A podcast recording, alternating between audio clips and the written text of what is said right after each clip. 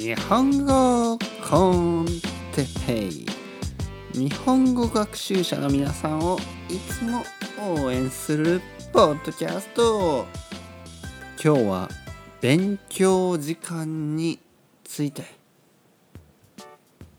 皆さんこんにちは、おはようございます、こんにちは、こんばんは。いつでもどこでも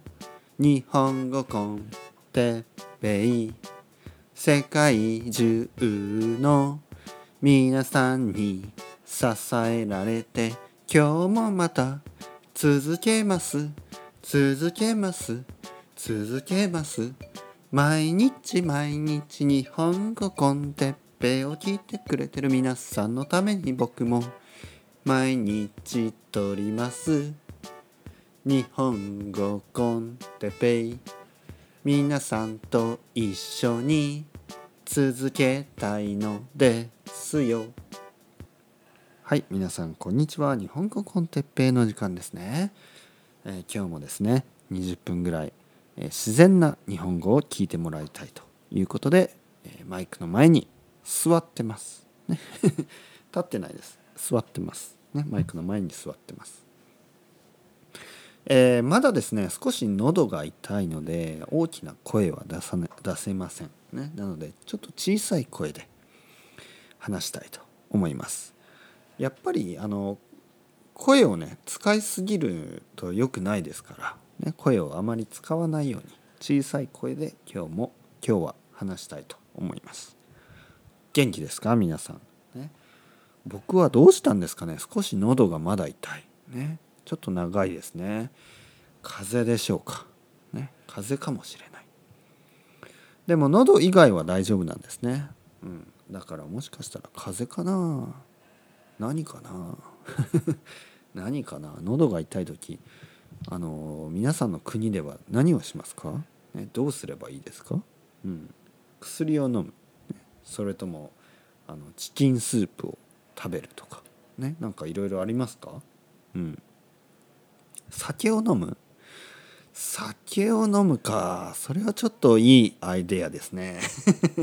それはちょっとグッドアイデアですね。ね、でもちょっとやめときますね。ちょっとお酒はしばらくやめておきますね、薬を飲んでるので薬を飲んでお酒を飲むのは良くないですよね、うん、ね、だからちょっとお酒は飲まないようにします。どうすればいいですかね、喉が痛い時ね、うん、今日のトピックは勉強時間について話したいと思いますね。勉強時間、ね、さっき歌でも言ったようにね、続けますね、日本語の勉強ね、そして日本語コンテペイポッドキャストみたいな、話をしましたが、僕は個人的にはね、これはもう僕の個人の意見ですけど、語学学習ね、言葉の勉強ね、ラングエッジラーニングはとにかく時間がかかるね。で、時間かかるといっても一日にたくさん勉強するよりは長い間勉強することが大事だと言ってるんですね、うん、10年とかね、20年とかとにかく長い時間勉強するね。まあ10年はちょっとまあ本当は10年以上かかるんですけど、まあそう言うとね疲れてしまう人もいると思うので、まあでもやっぱり6年ぐらいかな、5年とか6年、日本語の勉強は1年とか2年だとちょっと足りないですよね。やっぱり漢字があるし、文法っていうかちょっと普通の自然な会話の仕方ってちょっとやっぱ教科書と違うんで、日本語コンテッペイみたいなね、このポッドキャストみたいなものをもうたくさん聞くしかないんですね、僕が話してるように話せば自然なんですけど、皆さんなぜか教科書みたいに話すんで教科書みたいに話しますよね。外国人の、日本語学習者の皆さんは教科書みたいに話すので、ちょっとね不自然ね、ちょっとアンナチュラルですね。例えばどうかな、あなたはとかよく使いますよね。これは日本語ではほとんど使わないです、本当はね。あなたはどうですかみたいなね。正しくはてっぺいさんはどうですかとかね、てっぺい先生はどうですか、名前を入れる方が正しいです。あなたはっていうのはあまり日本語では使わないです、うん、何々さんはどうですか、ねね、カルロス君はどうですか、ね、アナさんはどうですかっていうのが普通で、あなたはどうですかっていうのは少しね不自然です、ね、教科書にはもしかしたら書いてるかもしれない。あなたは、あなたのお父さんはとかね。でもそれは日本語としては少し変、ね、日本語というか日本語の会話としては少し変です、ね、でも先生でそういうことを、そういう話し方の先生がいますよね。ね、あなたの質問は、ね、私にどんどんしていく、あなたが何か質問があれば私に何でも質問してくださいみたいな、なんかその英語っぽい話し方ね。あなたがみたいな、あなたがあなたのお父さんがみたいな、ね、あなたがあなたの、あなたがあなたのってね、日本語だと変ですよ、変です。でもね、そういうことを教える先生もいるので、ちょっとそれはね僕はダメだと思いますね。まあわざとと思うんですけど、わざとじゃなかったらあまりにちょっと、変な日本語を話す先生ですよね。やっぱり自然な日本語を皆さんは話したいと思います、ね、皆さんは自然な日本語を話したい。だから自然な日本語を聞いてください、ね、日本語コンテッペイみたい、僕みたいで。あとね、あとこれはまたね大きな問題というか、日本語英語、カタカナ英語ですね、僕がよく使う、例えばねモチベーションとかね、モチベーションを高く、ね、日本語を勉強しましょう、ね、リスニング力、ね、スピーキング力、ね、そういうふうに言いますよね。リーディングとかね。でそういう普通の日本人が普通に使うカタカナ英語をわざと使わないようにする外国人の人たち、日本語学習者がいますね。とある YouTuber とかもそうですよね。誰とは言わないですけどカタカナ英語を使いたくない、ね。これはね少しね逆にやっぱり変ですよ、使わないと、ね。もちろんね、例えば読解力、リーディングスキルのことを読解力って言いますね。読解力、読む力で、これはいいんですけど読解のことを、リーディングスキルとかね、リーディング能力とかね、そういうふうに日本人は普通言います。読解も言うけど、リーディングって言います、やっぱり。で、作文はライティングって言えばいいし、リスニングですね。聴解とか言わないです、ほとんど。リスニング力とかね、リスニングを良くするためとかね。あと語彙を増やす、ね、語彙、ね、文法、グラマーと、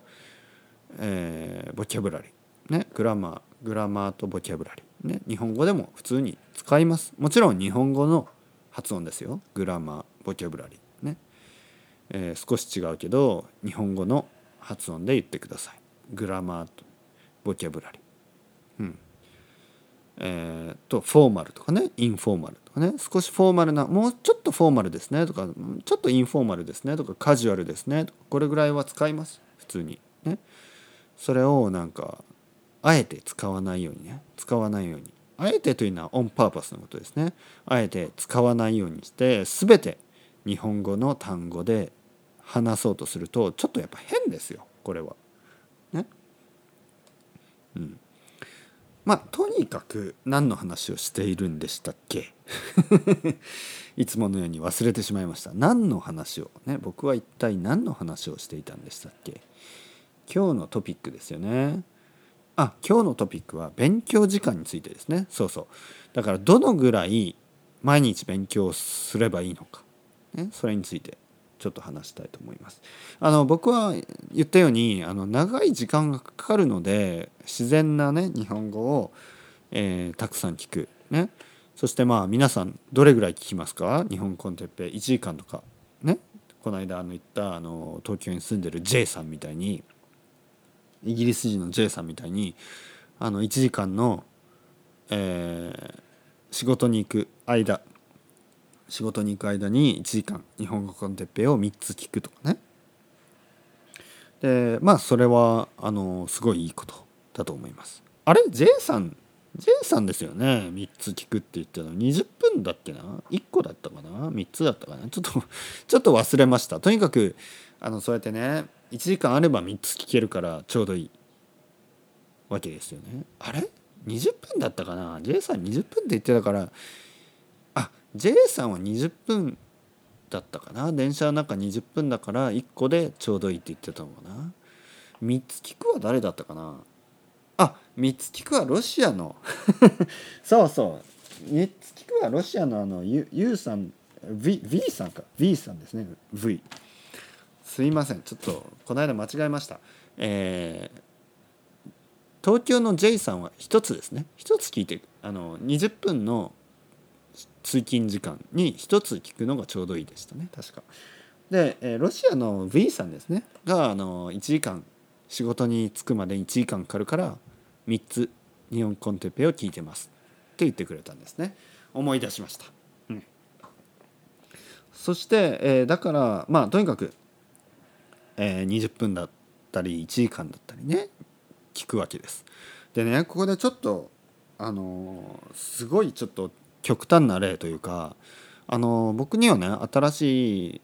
愛同期の生徒がいるんですけど、その生徒さんは中国人の生徒で、16歳なんですね。16歳の中国人の男の子、ね、まだ僕より22個も年下、ね、半分以下、ね、すごい若い日本語学習者ですね。もう彼に比べたら僕はもうおじさんですね。完全におじさん、ね、彼は本当に若い、ね、若くしてね日本語を勉強している。で彼はね、日本の大学に行きたいと言ってるので、ものすごい勉強してるんですけど、中国にある日本語の学校に行ってるらしいんですね。でその日本語の学校は住み込みの学校で、ね、住み込みっていうのは学校の多分寮が学校の中か学校の隣にあって、そこに住んでるんですね。多分スチューデントドミトリーみたいなね、寮って言いますね。寮で学生寮、ね、学生寮に住んで、でご飯もそこで食べて、家に帰るのはもう週末だけお父さんとお母さんの住む家に帰る。とにかく毎日日本語をすごい勉強してるんです。で聞いたんですね、僕は。朝何時から学校は始まりますかって聞いたんです。はい、じゃあ彼の勉強時間をね、今皆さんとシェアしたいと思います。朝ですね、5時からもう朝の勉強が始まるらしいです、ね、朝の5時から、5時から2時間ぐらいね、朝の勉強をして、その後朝ごはんを食べます、ね、なんか中国のおかゆみたいな、おかゆとか揚げパンとかね、チャーハンとか朝食べて、でその後だからもう朝5時から2時間ぐらい勉強してね、でご飯食べて、またすぐお昼までね、また5時間ぐらい、4時間とか5時間勉強します。そして昼ご飯を1時間食べて、また昼の1時ですねから夜のね8時まで勉強があるで家に帰っても宿題をしたりとか、なんか僕が計算したところね、計算してみるともうほんと15時間とか勉強してるんですよね、毎日。すごくないですか？すごいですよね。毎日15時間の勉強ってね、それ聞いた時にすごいなと思いました。本当にいや日本人はそこまで勉強できないんだろうな。いやこれは中国人がみんなそうなのか、まあ、彼だけなのかは分からないですけど、まあ、そういうシステムなんですね。あの学校はね、その彼の行く学校のシステムは本当に朝から夜までずっと勉強している、うん、まあこれがいいのか悪いのかね、いいのか悪いのかはまあとりあえず置いといて、とにかくねあの勉強時間が長い、とにかく長い、これはねすごいですよね。だからいいとか悪いとかは知らないですね。僕にも分からない、いいのか悪いのかはね。でもすごいなとは思いますね。すごい、まあ、すごいというのはあの、まあ、すごいという意味はねグレイトって意味もあるけど、なんかあのなんかアンビリーバボーとかワオっていう意味ですよ、ね、すごいというのはとにかくワオですよね。もういいか悪いかは知らないけどとにかくワオですよね。15時間も勉強するとね、もうとにかくすごいですよ、うん、でまあ今の時点で多分ね4月からなんで2ヶ月ちょっと、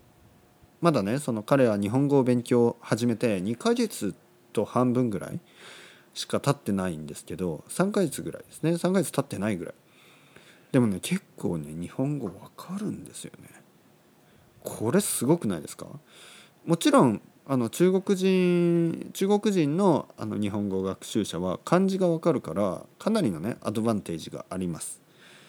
ね、あのやっぱアメリカ人とかねイギリス人とかヨーロッパ人とかね、まあそういう人に比べるとあの漢字がわかるので、あの中国人、そしてね韓国の人たちもうあの文法が近いんでかなりアドバンテージがあるんですけど、まあ、とにかくそれを抜きにしてもね、それを考えないとしてもすごいですよ。2ヶ月とか3ヶ月でこんなに分かるんだっていうぐらい分かります。だからすごいやっぱ勉強すればするだけ上達するんだなと思いますね。ただね皆さん安心してください。まあ、彼はまだ若いし16歳だし、あと目標がありますね、日本の大学に行くという。だからもう短い期間ねものすごい勉強してるんですね。でも皆さんは仕事をしてるだろうし、他にもね子育てとかね、まあ、やることがたくさんあります。だからはっきり言って無理ですよね、15時間の勉強なんて。だからまあ比べなくていいです、ね、それ彼は彼、ね、自分は自分ということでいい。ただね、やはりこの話から少し何かをね皆さんがインスパイアしてくれるとすれば、やっぱり頑張ってる人は頑張ってるっていうことですね。僕たちはいつも言い訳ね、make excuse っていうかね、excuse して言い訳をして勉強しないです、ね、毎日今日は疲れたからいいやとか、今日はもういいやとか、今日はワニカに10分やったからいいやとかね。そんな感じですぐねもうほんとコンプロマイズして妥協してもういいやっていう感じでね逃げてしまいます、ね、テレビを見ようとかネットフリックス見ようとか。でもその間にやっぱ勉強してる人は勉強してるんですね、本当に。で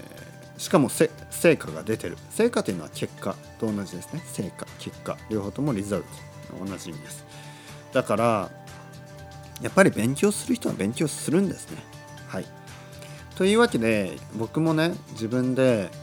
やっぱりすごい人はすごいんだなとね、いいとか悪いとかじゃなくてね、彼は勉強しかしてない、勉強しかせずに友達と遊んでないとかね、そういうまあそういう批判ね、クリティシズムはもういいんです。そんなことは僕はそんな話はしてないんですね。ここで話をしてるのは、勉強する人はいるということです、ね、たくさん勉強する人がいる、ね、それだけです。だから全然勉強しない人はねやっぱりそこはね少し見習ってインスパイアされてね、ちょっと勉強するやる気になればいいんじゃないのかなと思います。やっぱり一日ね正直な話ね、個人的に僕の意見を言えば15時間はちょっと勉強しすぎです、ね、それはちょっと too much でもやっぱり毎日ね3時間とか4時間ぐらいはいいんじゃないの。まあ僕は3時間ぐらいがちょうどいいと思います。毎日3時間勉強する、ね時間がない人はやっぱり1時間でもいいけど絶対ね1時間はする。毎日5分はダメです、少なすぎる、ね、なので1時間以上勉強しましょう。それではまた皆さん、チャオチャオアスタレゴ。